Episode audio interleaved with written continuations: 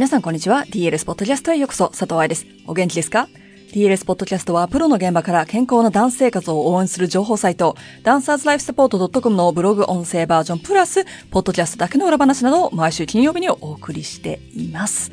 10月の頭は DLS 公認スタンスインストラクターコースについてお話ししてきましたが、そちらは無事に説明会を終えて、ただいま絶賛公認書類審査中です。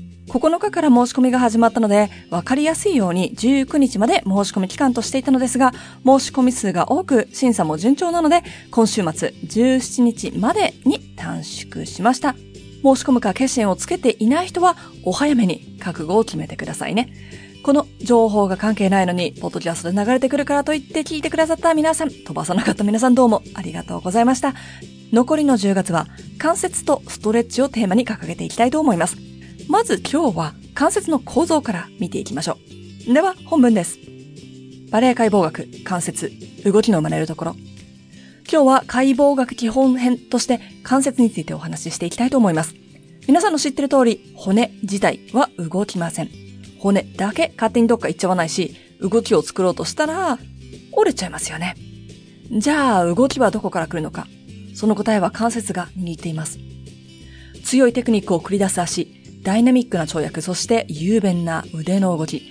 人間のすべての動きは骨と骨がぶつかるところ、関節から生まれています。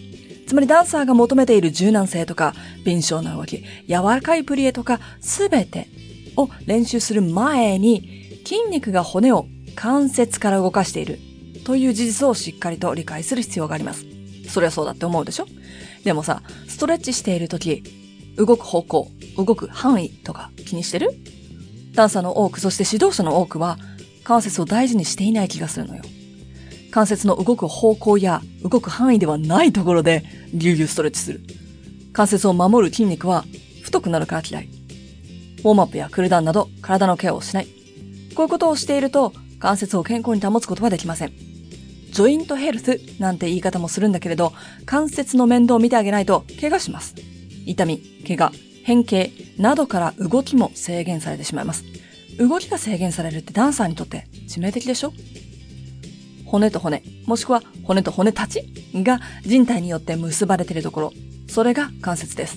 他の記事で人体についてお話ししているのと、今日の主役は関節なので、それぞれの組織の説明は省いていくよ。解剖学初心者とか、ダンサーで体の勉強してるよくらいだったら、骨と骨のぶつかるところが関節。骨を結んでいる紐であるのが人体。そしてそこにゴムみたいな筋肉がついていて、それが伸び縮みして動きを作ってるんだよ。と分かっていれば、モードナフ。素晴らしい。そこに筋肉が骨にくっついている部分が腱って言うんだよという事実を知っていたら、エクストラで点数上げます。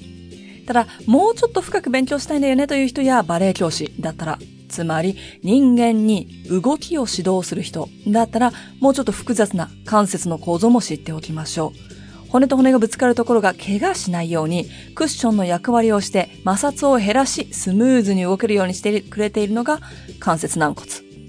動きをスムーズにしつつ軟骨に栄養を送ってくれている関節液、活液と言われることもあります。関節が脱臼しづらいように、そして関節液がこぼれないように袋の役割をしていてくれているのが関節法。こんなに様々な組織が関節一つ一つに全部くっついてるんですよ。人間の体ってすごいね。こんなに覚えないといけないのとがっかりしないでください。上に書いたように、ダンサーだったらそこまで知ってる必要はありません。ただ指導者は、とお話しした理由は DLS で何度も書いてるけど、無駄なストレッチを指導してる人が多いから。正しいバレエレッスンで関節を怪我することは難しいのよ。ラグビーやサッカーみたいにタックルされたり、自分の上に他の人が乗っかってくることがないし、テニスやバスケットみたいに相手の動きに合わせてキュッといきなり瞬時に方向転換することもないから。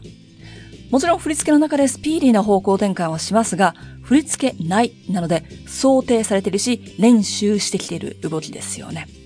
ただし、間違った体の使い方。例えば、いきなり難易度の高いステップをやるとか、必要な筋肉の強さやコーディネーションができている前に難しいアンシェルマンを行う。ということや、無理やりストレッチ、バレエでは必要のないのに行われているストレッチなどで関節に大きな負担をかけ続けて怪我しちゃうんだよね。人体や骨の怪我だけでなく軟骨も関節法も怪我することがあります。脱臼というのもありますよね。関節の動く方向は決まっています。そりゃそうだって思うでしょ？でもね、この知識は骨の名前なんかよりもダンサーにとってとっても大事なこと。なぜかって関節がデザインされていない方向に動かされると怪我をするということだから。そして動く方向はその関節によって全然違います。例えば自分の手を見ながら親指を使ってみていきましょうか。手のひらから親指が生えてる部分の関節は曲げ伸ばしの他に外転と内転もしてくれるよね。だけど同じ親指でも先っぽは曲げ伸ばししかできません。ここで同じ親指だからあなただって努力したら動くのよって頑張って第一関節をいろんな方向に動かしたら怪我します。関節に根性論は効かないのでございますよ。昭和なバレエ教師の皆様。関節の動く範囲も決まってます。そりゃそうだって思うでしょ？これもね、ダンサーたち結構無視してるよ。足を高く上げたい。つま先をもっとも伸ばしたい。その向上心はいいんだけれど、関節の動く範囲、関節の可動域を無視してストレッチするの。また、目の前にあるから手の話でいきましょうか。今度は人差し指を見てもらっていい？人差し指を屈曲すると爪が手のひらにくっつくじゃない？そこまで曲がるよね。でも、進展は180度まっすぐか、まっすぐに行かないか、もしくはちょっと反るか。親指でやったように根性論で屈曲で行ったぐらい90度以上反対進展にも伸ばせってやったら怪我しますよ。これは指にある関節の捻挫なんだけれども、脱臼、骨折、いろいろな怪我のバラエティを楽しんでもらえますよ。今お話しした親指を曲げるとか人差し指を曲げるっていうのがよくわからないなと思った人はブログ記事に写真付きで書いてあるのでそっちもチェックしてください。まとめ。関節は動きが生まれるところなのでダンサーにとってはとってもとっても大事な部分。関節には骨や筋肉以外にも色々な組織がくっついています。関節には動く方向も動く範囲も決まっています。よってダンサーは関節を大切に扱ってください。指導者は特に成長期の子供たちの関節が健康に成長できるよう丁寧に指導してくださいね。いかがでしたか？記事の中に何度も出てきた、そりゃそうだという言葉。理論だけ聞いてるとそりゃそうだと思ってくれる人たちが多いと思うんですが、実際にスタジオで何してんの？と見てみたり、その動きなんで指導してるの？と聞くと答えに詰まってしまうんですよね。これ試験だったら落ちるだけなんだけれども、怪我につながったら大切な舞台に立てない、チャンスをつかめない、大事な生徒さんの体を壊す原因となり、生徒が辞めていくことにもなりかねません。ペーパーの上での解剖学ではなく、現場で使える解剖学にしていかなければいけませんね。ということで今日はここまで。来週はストレッチの Do と Don't という2パートのシリーズの Don't 編、やっちゃダメな方を勉強していきましょう。ポッドキャストを終わらせる前に、来週月曜日が教師のための月1勉強会、捻挫、足首不安定症の申し込み最終日となっております。この捻挫っていうのも関節の可動域を超えて、可動方向を超えて体重が乗っかってしまったことの怪我なんですね。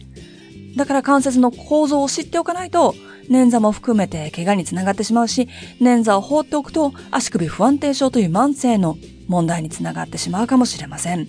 この部分を一緒に勉強したいバレエ教師の皆さんは、教師のためのバレエ解剖学講座モジュール1、2を受けている人だけご招待はしていますが、DL ストアからお申し込みくださいね。ではまた来週、ポッドキャストでお話ししましょう。ハッピーランシング、佐藤愛でした。